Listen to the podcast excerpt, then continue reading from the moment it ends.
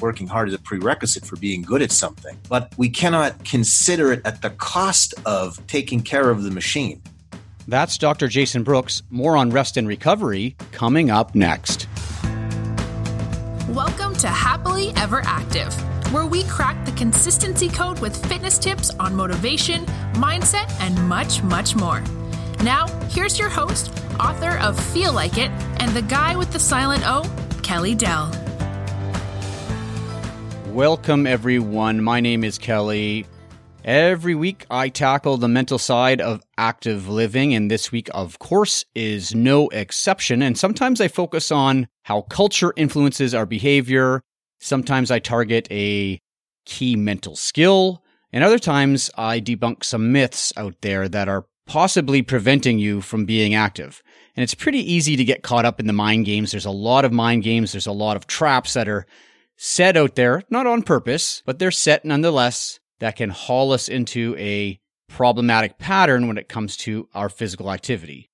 And it's really magnified these days when you think about how much misinformation is out there. And beyond all of that, I also have guests on to dig around on some really important topics. And this week is another interview edition of the show. But before I introduce my guest today, I want to extend my gratitude to you following the show. We're almost at a full year. This project has exceeded my expectations. A year ago, almost to the day, this show was just a twinkle in my eye, and now it's knocking on the door of its first birthday. So I appreciate every subscribe and every share. And if you haven't subscribed or you haven't shared, please do so. And a big thanks to you guys who have done so along the way. And when it comes to sharing, if you know someone who can benefit from a particular episode, pass it along. That's really the, the way that the show has grown. And maybe it's the episode on binary thinking, which is episode number 31, or how to apply the concept of the peak end rule to enhance your motivation. That's episode number 20. Or maybe you've just liked one of my guests and the lessons they shared from their fitness journey, like Joshua Fry in episode 18 or Jesse Blondin in episode number 11. That one's called From Couch to Committed. Or more recently, November Project's Brogan Graham in episode number 44. And there are so many great stories out there. And as most of you know by now, I like to point out how struggle comes with the territory. Every fitness journey comes with struggle. And there's so much to learn from how people overcome their struggle with motivation and consistency. And I talk a lot about the geeky stuff, right? Like I get into the geeky stuff pretty heavily, including some of the academic research on the topics, these topics to do with mental, the mental side of active living. But there's nothing quite like learning about the art of staying active, if you will, in a world that's ultimately designed to suppress the need for us to be active. And hopefully, this little show has helped you in some small way in your quest to master the mental side of fitness. Of course, you can follow me on Instagram at kelly.doell, that's D O E L L, or the show at Happily Ever Active Show for extra action between episodes. Now, what about today? Well, the mental game of active living also includes taking time off.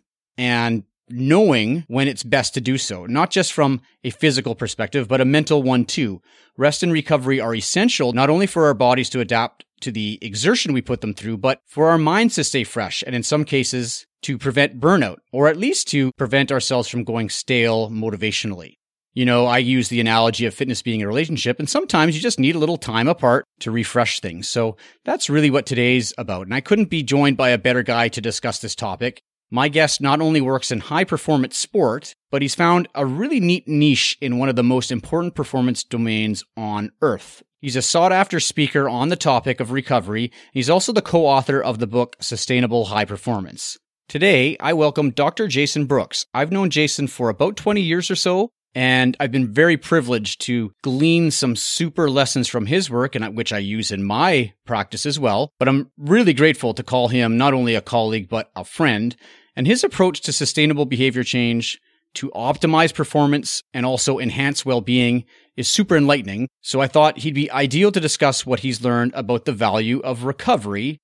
Fun fact, Jason ultimately planted the seed for Happily Ever Active. And so you have him to blame for what I've inflicted on you guys in 2019 and what I'm going to inflict on you guys in 2020. So let's dig into the conversation that we had about rest and recovery. All right. I'm here with Jason Brooks and I can't possibly start this interview off without asking How did you sleep last night? Man, I slept so deep. We had, uh, I was hosting my good friend from Australia for the past eight, nine days. And we spent a lot of time together, a lot of nights together. So he just left yesterday and it was the first chance, you know, to kind of unwind and, and reflect on it. And man, I drifted off like you wouldn't believe. yeah. So you had, uh, uh, you're hosting a guest and, uh, so let's, I mean, that's a pretty easy transition then. If you talk, we talk about your background and your expertise in this area of uh, rest and recovery, let's just say, and it took root during your doctoral studies with this particular advisor. Yeah, and, and, possibly even predates that, you know, and it was interesting. What he was in town for, partially, the formal aspect, was to honor a good friend and mentors of yours and mine, Dr. Cal Botterill. Um, and Cal was the one who, you know, I kind of cut my teeth with getting into the whole performance psych world. So I think an appreciation, certainly for rest and recovery, started with Cal, and that's something that he's really hang his, hangs his hat on, uh, professionally speaking. And it, it flourished even more under the tutelage of Dr. Tony Rossi, who was my advisor from Australia, who would come in to, uh, to speak. And coincidentally, he was speaking at the Cal Botterill Legacy Lecture Series. So it was just this incredible moment uh, for my colleague and mine, who's also a friend of Kelly's, uh, Dr. Aman Hussein, you know, here we have both of our mentors in one place in one night. And, you know, we get to say a few words and, and really celebrate them. So those are the two, you know, main influences for sure, um, that got me thinking about not only, you know, conceptually the idea of rest and recovery for, for peak performers, but considering it in different contexts as well. You know, obviously we cut our teeth in sport, as I alluded to, but my work in the past 20 years has gone far beyond sport. You know, I probably do more, far more work outside of sport, you know, with human performers in other arenas, medicine, police services, business, you name it. And so to have discovered, I guess, or had an appreciation for those concepts early on is invaluable. And I think you and I have had conversations. It, it, it's necessary because, you know, there is a lot of this kind of hustle culture that's becoming more and more pervasive. And, and, and I don't have any problem with working hard. I think working hard is a prerequisite for being good at something, but we cannot consider it at the cost of taking care of the machine. You know, there are times where we need to step out. There's times where we need to experience other parts of ourself, you know, other roles in life that are important, other activities that reconnect us to, to who we really are, you know, at a deeper level. So, you know, we can grind hard for a long time, but eventually, you know, you're going to have to pay the piper. And I think people who are really good at recovery recognize it, it, they don't go through this cycle that's that's like go till I got nothing and then limp to a vacation spot for two weeks, create a, a, a higher sense of capacities that are essential and come back into it. The people that I've been around that are really, really good at it, they they see recovery as a daily thing. You find moments in your day you know, if you're a busy physician and you got 10 minutes to yourself to get some personal space, they use that to get recovery. They leave that section of the hospital. They find a quiet space. They, they do something for pleasure. They do these small things. And so I think that if you, if you tap into these ideas early, even people who are extremely busy professionally speaking and, and have other commitments in their personal lives, you can make recovery a priority. And for heaven's sakes, small bouts of it can make a massive difference in terms of feeling healthy and sustainable in your life.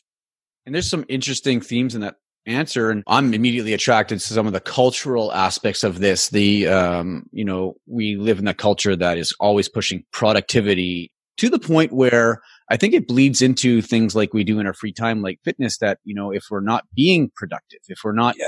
chasing goals that uh, we're apt to feel guilty you know, and you hear people, there's a lot of chatter out there, you know, particularly in, let's say, the business kind of entrepreneur circles. And I suppose to some degree in, in some pockets at the elite performance level, you know, but, but there is this idea. I mean, the, these, these ridiculous concepts such as, you know, I, you know, when my competition is sleeping, I, I work even harder. You know, like that's the separation. And I think your competition is probably resting and recovering, which is going to make them better than you on the day you know, that is a part of performance, you know, the aspect of rest and recovery. And I think where people get stuck is, is to your point earlier, they consider it a luxury that that's something you do if you're weak or, you know, you wait for a, a specific time and you, you just don't get it. I mean, it, the concepts in terms of the science behind it are pretty clear. You know, the stress to rest ratio has to be respected. whether it's physical activity or whether it's cognitive and, and mental and emotional activity. And so if you want to be great at what you do, we got to find ways to make recovery and detachment, I think is another one because, you know, just there's life is coming so fast at us now with, with technology and all of its applications. And it's incredible how it, it makes certain tasks more convenient, but it can make life a heck of a lot more difficult to manage. And so again, you know, someone who says to me, Oh yeah, I'm looking forward to a, you know, a nice relaxing evening of recovery. And, you know, they spend most of their time mindlessly surfing on, on their gadgets. And it's one thing if, if, if they're doing that consciously, then fine. You know, that is a way of, you know, separating their attention from, let's say, the rigors of work or, or whatever else. But I don't think most people engage with those platforms consciously. So detachment to me is, is as important as rest and recovery.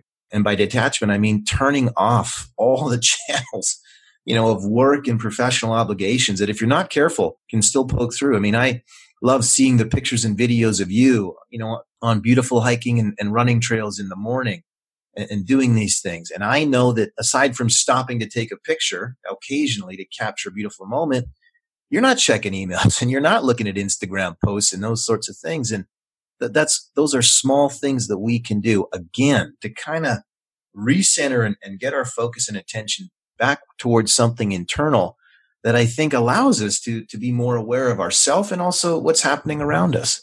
We need those moments. Yeah, and absolutely. And and you really do tease out a little bit there of the relationship between stress, recovery, cognitive overload, um, you know, completely unplugging. So if we dig in a little bit into the weeds on the academic side of things, how do these things kind of separate out? Like what is the difference between rest and recovery and sleep? Sleep is tricky depending on what you do. And, and I do a lot of work with physicians. So, you know, that's a, that's a population that's, you know, the sleep aspect is a little bit trickier. Um, given, you know, call shifts and rotating schedules and things of that nature. So I think for them, it's about uh, having a, a, plan in terms of how quickly they can and efficiently they can drift off to sleep. They're not going to be able to set consistent sleep markers like the rest of us could. Um, but again, that, that's that's no excuse not to get better sleep. Still, I mean, you can make the case that they have to be even more effective and efficient at maximizing sleep. But to your question, you know, the difference between, I mean, sleep is pretty obvious. That's that's taking the system offline, you know, for a period of time, and the research on how valuable that is is just stunning. And I did a deep dive that in the past couple of years. You know, as I know you did, you did a podcast episode on this, and and I must say, as someone who was probably a regular sleep abuser um, it blew my mind. You know, just just in terms of how significant the sleep is for the brain. You know, and, and the things that it can help protect against. So when you think long term, as far as you know, starting to develop signs of dementia and, and these sorts of you know horrific neurological disorders. So sleep is undeniable, and I have made changes in my own life to to get better sleep and protect my sleep. Um, that has partially been aided by the fact that I'm getting older, and whether I want to or not, you know, the the system starts to shut down a little earlier, let's say. So, uh, you know, sleep is undeniable, like I said to you. And I've heard someone once describe it. I think it was, uh, Matthew, Matthew, I forget his last name, he wrote a great book on sleep. And he described sleep as the number one performance enhancing drug known to humankind. And, and how many people would look at it that way? It would be the first thing that a busy person would probably eschew you know, in, in the favor of being able to do more work or, or get up earlier and crunch out more stuff. So certainly our attitudes on sleep, we have to see it more so as, as a necessity and something that is going to contribute to being more productive. Whatever's floating someone's boat in the first place, if they're just type A and driven, then the narrative around sleep has to be something that contributes towards that because that's what matters to them. That's where their attention is. So ironically, if you could help them see that by sleeping more, they could crush more, yeah, maybe yeah. they would do it. Um, but for the rest of us, it just has to be something that we start to see its, its value, not, not something that, like I say to you, that, that we can afford to give up if we really want to be healthy and, and consistently at our best. Now, rest and recovery is a bit different because rest can be in many forms. You can passively rest, which is, you know, Netflix. I, I, think someone like yourself is much more, and myself also, I'm more of an active rest guy. You know, going to the gym or doing something physical, that, that is therapy for me after a long day. You know, it's not just releasing the stress, but it's my mind is completely absorbed in something I enjoy, you know, and, and I like that. So that gives me that sense of detachment at the same time. And I'm not one of these people who checks his phone at the gym. And, and, you know, I've talked to people to stop doing that thing because I think it really not only disrupts, you know, having that sense of detachment for 40 minutes, but I would make a case it probably in, influences the degree to which their body responds to the training. Hmm. You know, I feel that if you're more attuned, I mean, feeling your body going through the maneuvers and, and the exercises and what have you, I don't know. I, I personally believe that there's some sense of a mind body connection that I think facilitates growth in that moment. So, you know, I, I, don't have the science to support that, more so just my personal belief.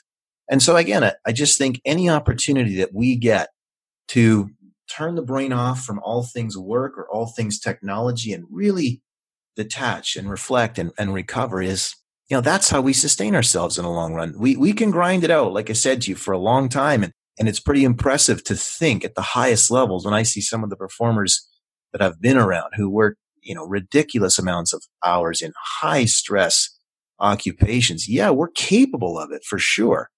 But again, it's not without its costs. And, and so I think then as well, as much as it's about strategies and, and techniques, it has to start from a philosophy. It's like, what is your philosophy on life? Because if you have a philosophy on life that values life, you're going to make recovery and detachment and sleep a priority. And so again, it's, it's reconnecting people to that at a deeper level. How do you want your life to go? What's the rhythm and feel that you want in your day, in your week, in your month? What are the things that are important to you? What are the things that are non-negotiable? You know, yes, you have a very busy professional life, but are there certain things that you can do and protect that are just for you? That again remind you that there is a life beyond that particular role. And is there certain things that you can do to be readier to engage or, or step into your private time more effectively? You know, if you've had a long day where you've put out a ton of fires and, you know, you know you have a family waiting for you at home that can't wait to see you, I personally feel it's your, your ethical obligation to spend five minutes or 10 minutes or whatever you need to decompress such that from moment one, you are ready to receive them. These are the small things that we can do, Kellen. As we know, for someone who's really busy or performing at a really high level, the small things are the big things. You know, marginal gains are massive. You know, when someone is really up against it in terms of, you know, uh, redlining their time and energy.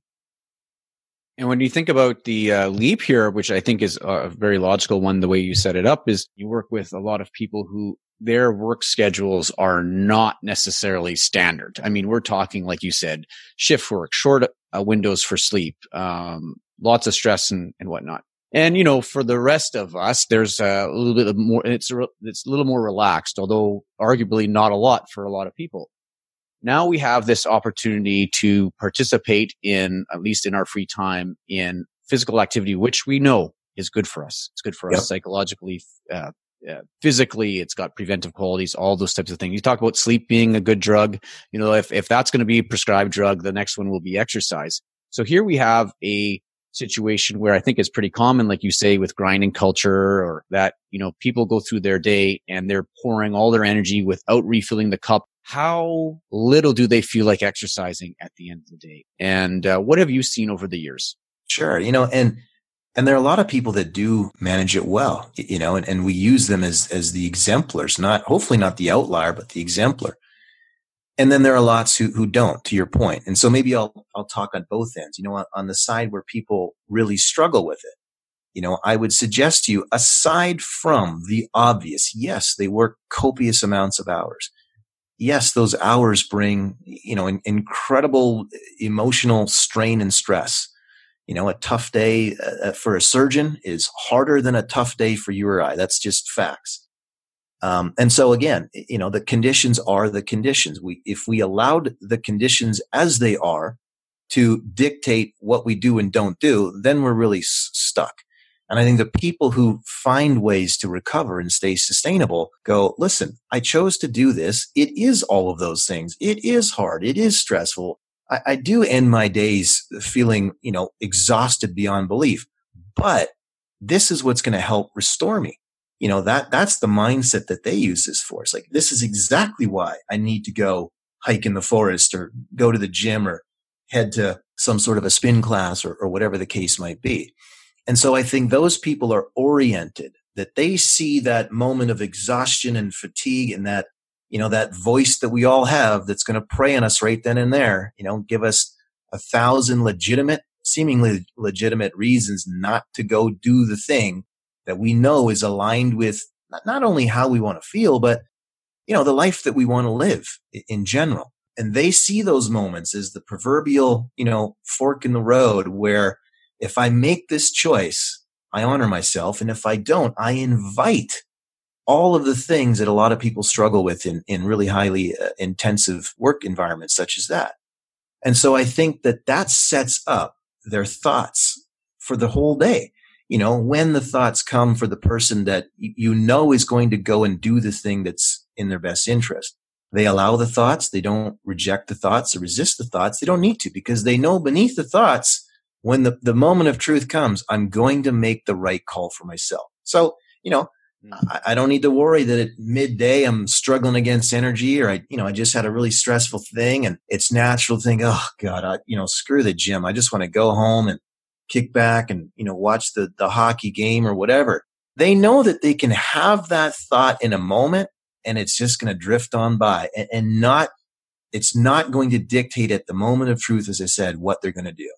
When that moment of truth comes, they might even have that thought more intensely and they swallow hard and they exhale and they go, and in spite of that, this is worth it. And here's why. So I get asked a lot and I'm, I'm venturing a little bit off, Kel, but I, I promise I'll cycle back. I get asked a lot with really busy professionals, you know, that they come in stuck, obviously. They feel they have no control over their time and energy because, you know, they're just like one big pinball in a, in a pinball machine. And unfortunately, the machine is their life.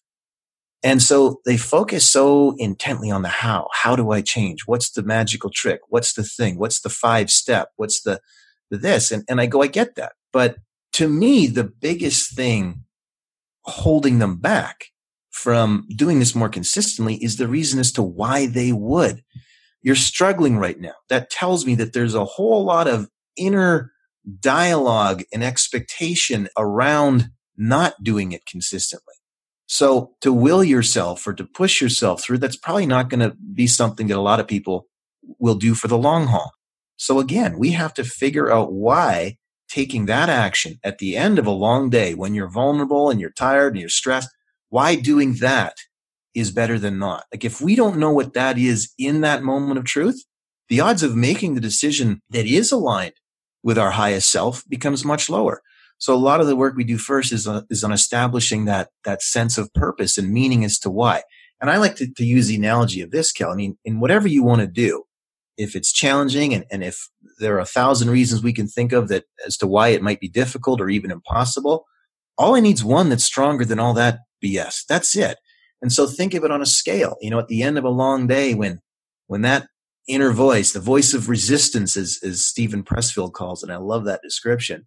When it's telling us in no uncertain terms, giving us every out in the book not to go do that thing, do you have something that you can shift your attention to that's 1% stronger.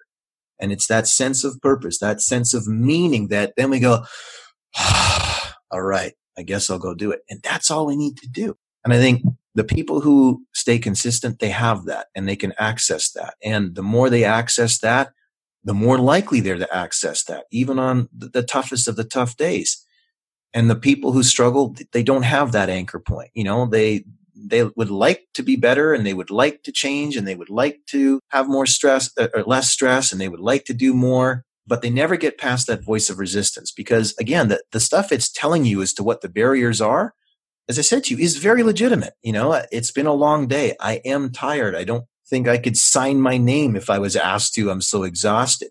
Our reasons why taking care of ourselves is important.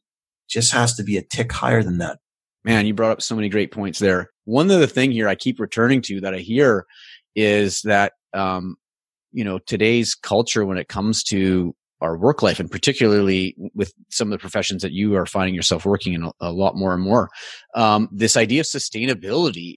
Let's first be transparent.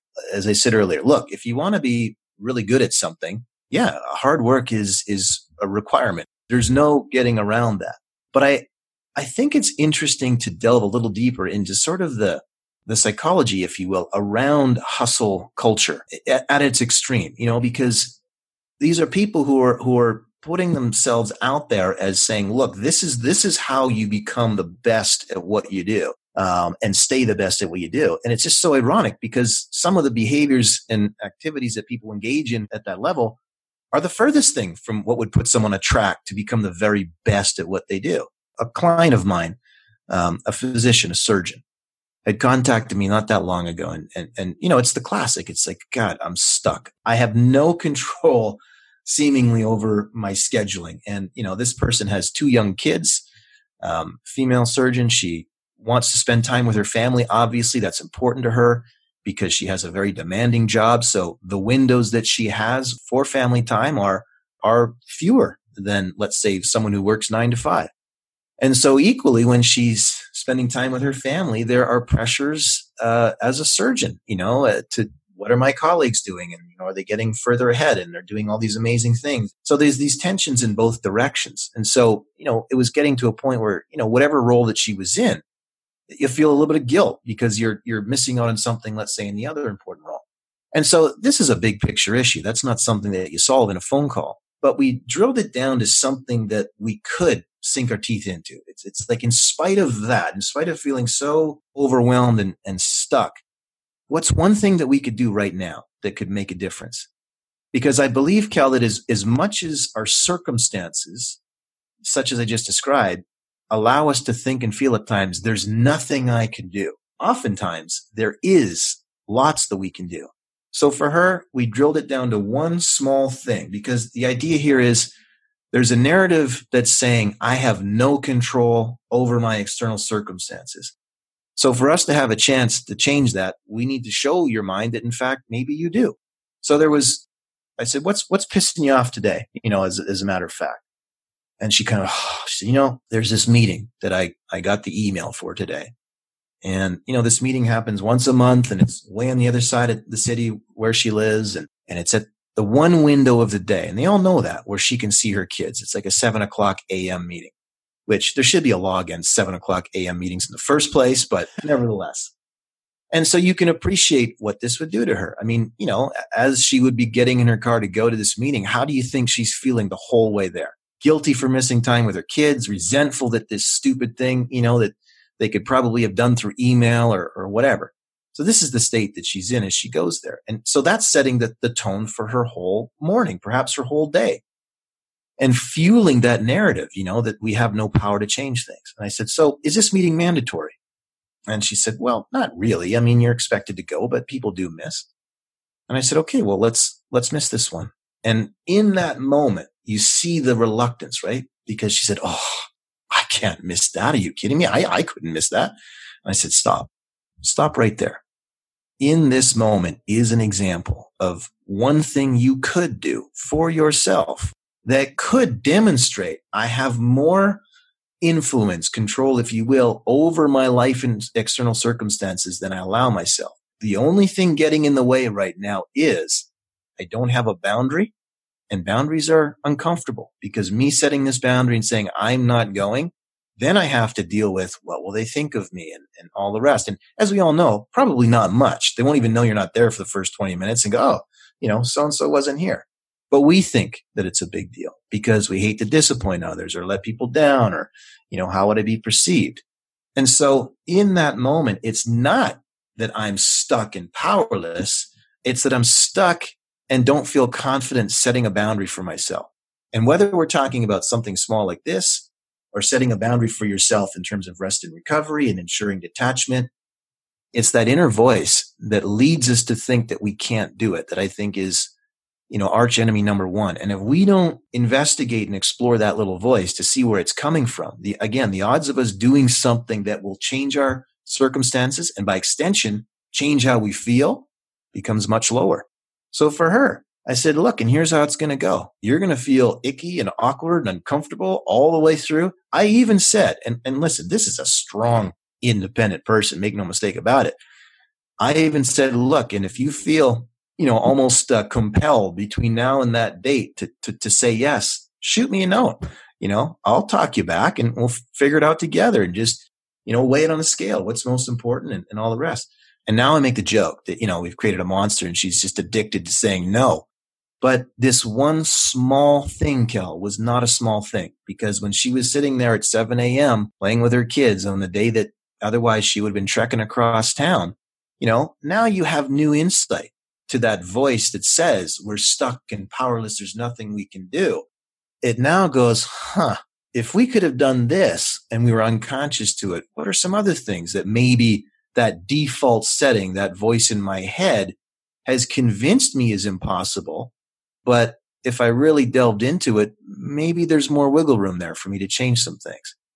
I was at a giving a talk a few weeks ago in Vancouver and there was a, a physician on the panel as well. And I think he was in his sixties and, and he had suffered some health problems by virtue of just kind of the, the, the, the physician lifestyle. You know, come early, stay late, sacrifice your health, all the rest. And so he went to a physician, a physician seeing a physician, and was given kind of the diet or die kind of speech, right? I mean, his cholesterol levels and there was some, some scary signs on the horizon for him. And equally, he was um, set to, uh, he must have been turning, let's say 60 or 65 at that time because it was also in relation to his life insurance. His policy was up and his doctor said, look, you're, you're hitting a new threshold now. Let's just say it was 60. And so, you know, the, the risk for someone in their 60s is greater than 50s. And so, you know, given what we see here, you're not going to score well. Your premiums are going to go up. And so he wanted to put him on all these medications. And the guy said, look, give me the opportunity to see if I can correct this myself. So boom, you'd like to think there was a, a, a pre motivation, than diet or die. But, you know, us human beings, we sometimes are slow learners. Uh, what matters is that this was the one that had the critical mass of, of inertia to get him to do something he needed to do. So, you know, he started to take his health more seriously, his nutrition more seriously, changed everything. And he jokes. He said, you know, he, they labeled him, you know, it was like gold standard or something like that on his, his check for his, uh, insurance thing and, and his premium stayed the same. And he used this. It kind of launched him on a bit of a crusade and, and he's become a speaker, you know, f- about physician health to other, to other physicians. And what was so cool is he said, look, he said, let me tell you how little you need to do to make a, a positive difference in the trajectory of your long-term health. And what was powerful is he worked at the same hospitals as the, the people who were assembled at this thing. And so he could say, Kelly, you know that stairwell on, you know, the, the emergency medicine ward, you know, tucked in the corner in the south side? Yeah, yeah, I know that stairwell.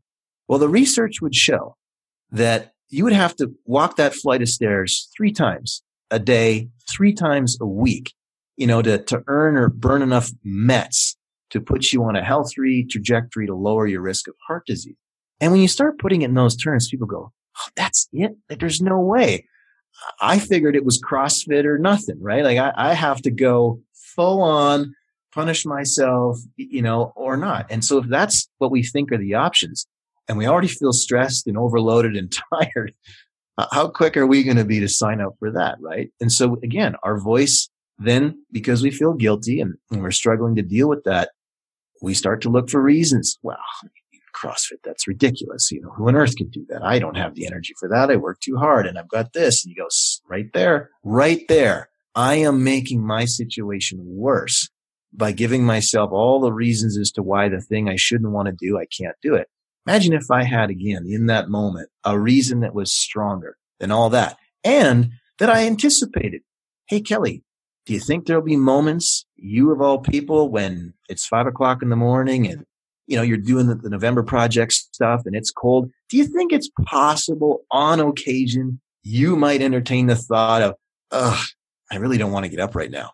I'd say it's a possibility, but yeah, yeah, yeah. I'd say there's nothing wrong with that because what happens in that moment?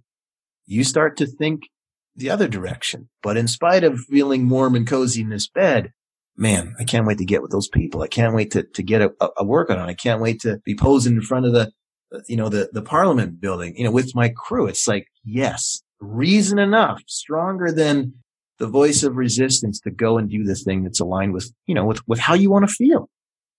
the idea of the voice of resistance. One of the things I just hear when you're talking is that one of the things that that voice of resistance really undercuts, going back to you know the case example of the the the, the surgeon and, and making a decision to skip that meeting is if there's anything it does, it really stops us from negotiating, negotiating with our significant other to get a little more wiggle room for time, negotiating time at work. If there is the opportunity, just have a conversation to extend a lunch hour so I can actually go have time to get dressed and go for a walk or a run or whatever.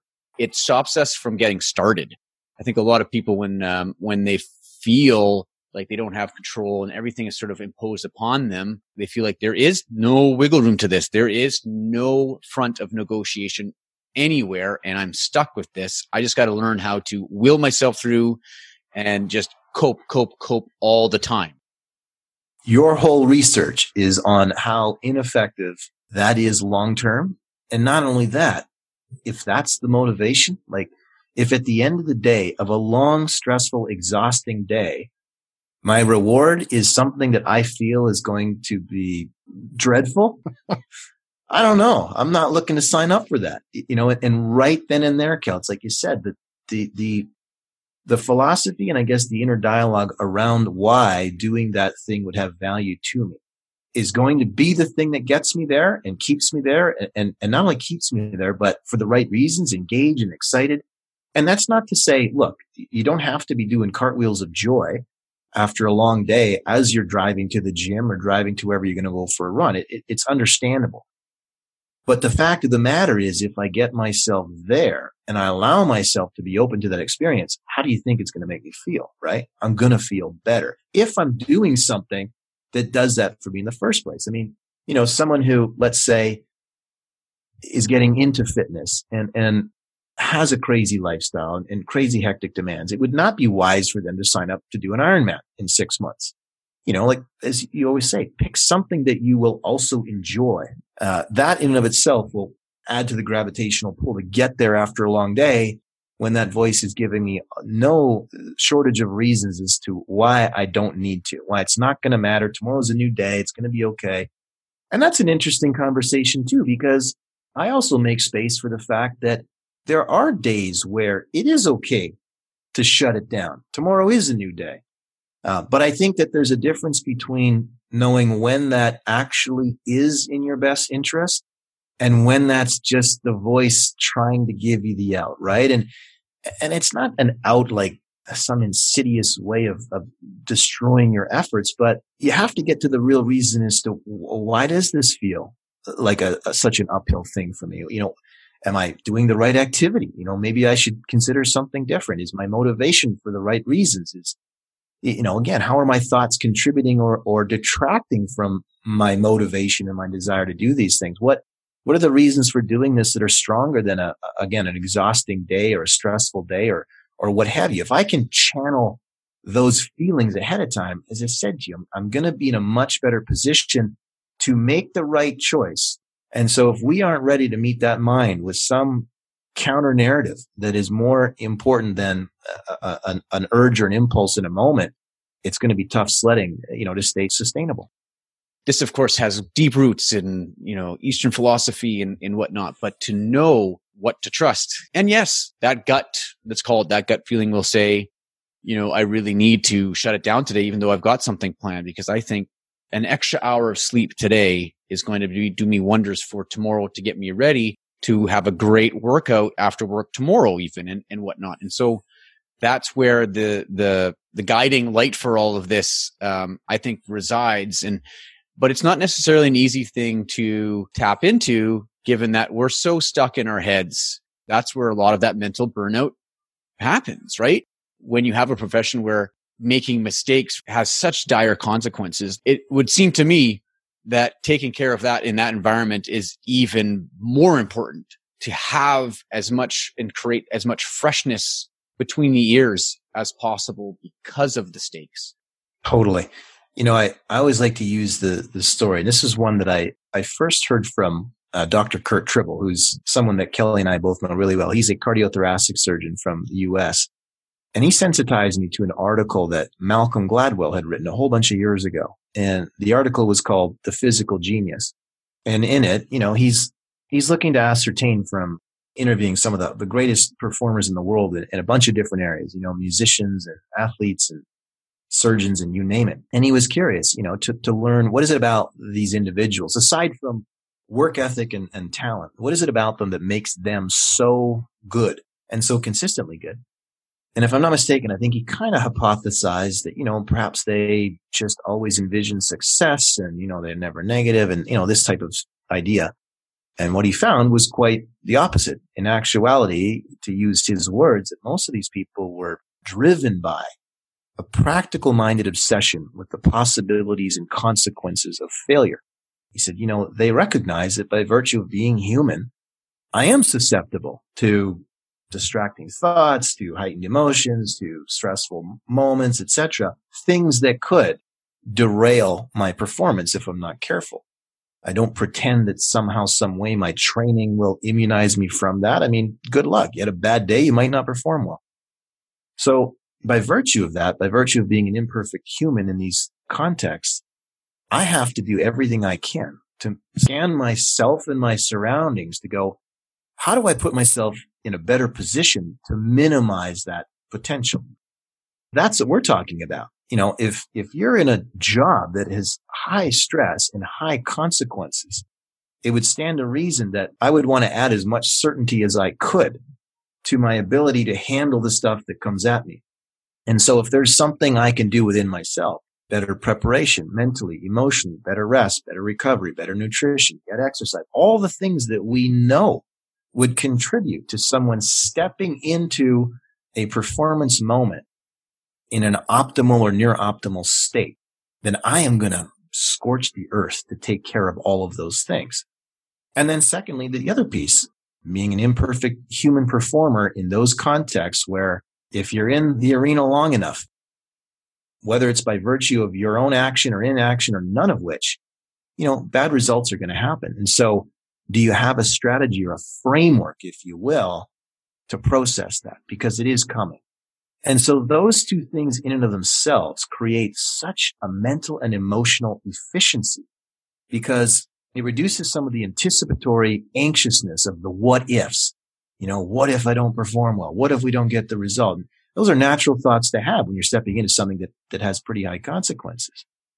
And so I think scanning ourselves and doing all the things that we can do allows us to say and look in the mirror. I mean, did I put myself in the best position to perform as I can? I can't do more than that. You know, I, I can't summon a, performance that, that is beyond my training or my experience or any of that. The best I have to give is all that I have. So it's important then to not leave any of that on the table by virtue of having had a, a shitty sleep or, or not doing some of the self-care things or not showing up 10 minutes before my shift to, to get some personal space and kind of do a mental warm up of my day. I mean, we would do that at the gym before we slapped on a heavy bench press. Why wouldn't we do that in our work to get ready for, you know, the performance demands and, and pace that's coming at us?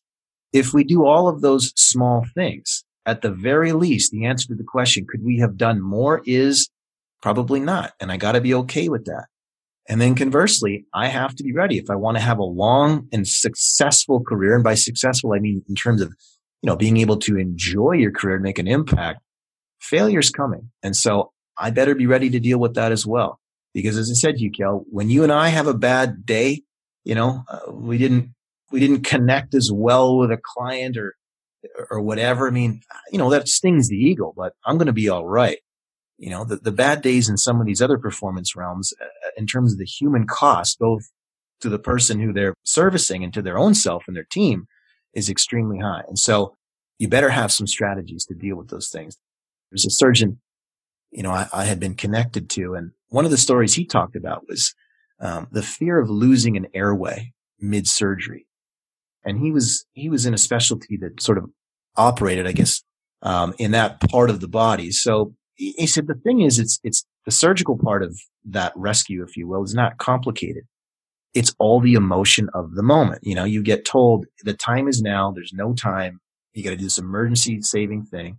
And you're pretty much on an island. Like there's other people there, obviously, but guess what? You know, it's like you know, the team wins the game, of course, but the person who has to take the game winning shot, it feels a little bit different. yeah. So that's the state that you're in or the position that you're in.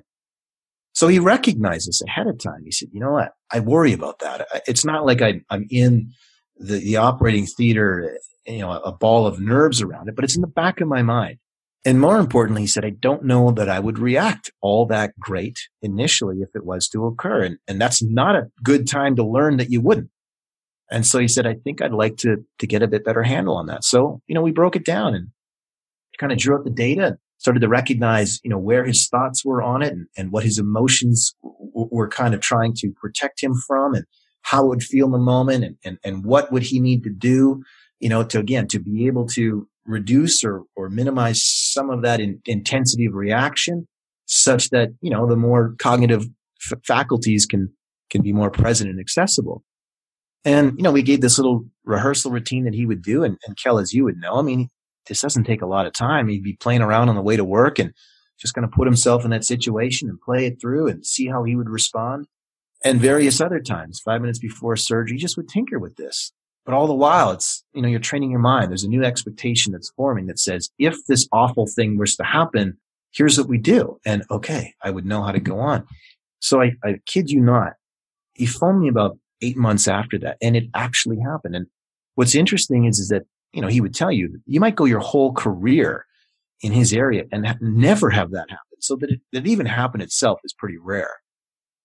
And he said it was almost out of body. Like you know, of course he reacted as you would, would expect. It's, it's, you know, the training didn't have him in some Zen state there. Oh, this is wonderful that this is happening. No, I mean, you react as you should, you know, holy crap. I can't believe this is happening. But that was all part of the rehearsal. Like yeah. that itself is familiar. It's like, okay, we're in phase one, the reaction. Uh, I'm supposed to react that way. But then very quickly his mind swung into gear you know, to do the things that he had been training all that time to shift his attention and bring the arousal down. And he did this thing and, and it was successful. And he said it wasn't until he kind of was done and stepped back and saw the looks on everybody else's faces, including a, a much more senior practitioner who was his mentor. And it's like his, his mind just knew what to do. And so that moment is brought to you by having triggered those feelings and thoughts ahead of time and then utilizing that to shape and shift a different response under the conditions. You know, one of the themes of what you've shared today, which I loved, is that there are some simple things you can do in advance. How you plan your day, how you plan your week to get things aligned in a way that you are recovering well, you are mentally preparing yourself for certain situations. But ultimately, a lot of these things, what they do is, is they prepare you to be resilient enough so that you are the person that you want to be in the environments that you are choosing to be in. That's excellent. I want, I know you've got to run. So I want to thank you very much for joining me and I hope you'll come back soon. You're full of stories and I know always know that you've been full of stories. Usually I think you're full of I knew that was coming. There goes Dr. Jason Brooks. I really want to thank Jason for appearing on the show today. Again, I've known Jason for, well, 20 years now, and we've had dozens and dozens and dozens of deep conversations about sustainable high performance, but also sustainable behavior change. And one of the things that never ceases to amaze me is how philosophical he is and how grounded he is and practical all in one. So I hope that you were able to pull out a few things that you could apply to your current fitness journey and not just your fitness journey, but maybe you can just apply what he was talking about to some of the rigors of daily life. Because when we talk about rest and recovery, it really isn't isolated to one thing that we're up to or another. So the question really is, do you think you can be a little bit better? So I hope that the show today not only made you a little more aware of how you're doing on the recovery front, but maybe it gave you a couple of ideas on how to improve. And the key word that I always latch onto with Jason's work is sustainable. And hopefully you're not only considering the sustainability of your fitness routine, but some of the other things you got going, you know, in the bigger picture too, because life can be busy. It can be hectic. We're interested in a lot of things.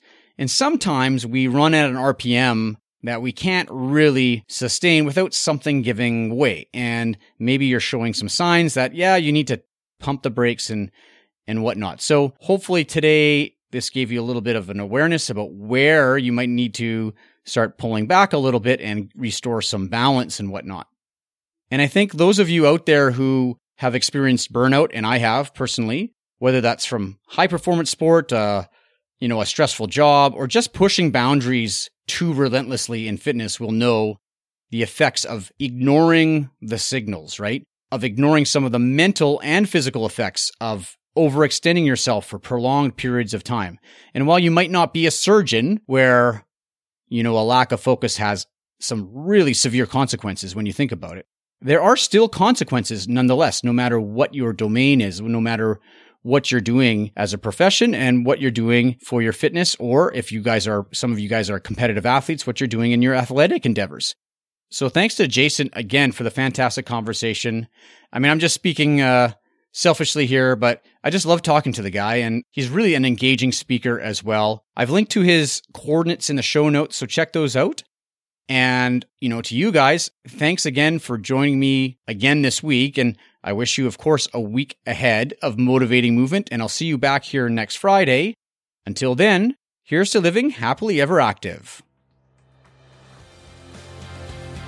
This episode of Happily Ever Active has ended, but be sure to subscribe for more content on the mental side of fitness. Oh, and don't forget to rate and review the show. See you next time.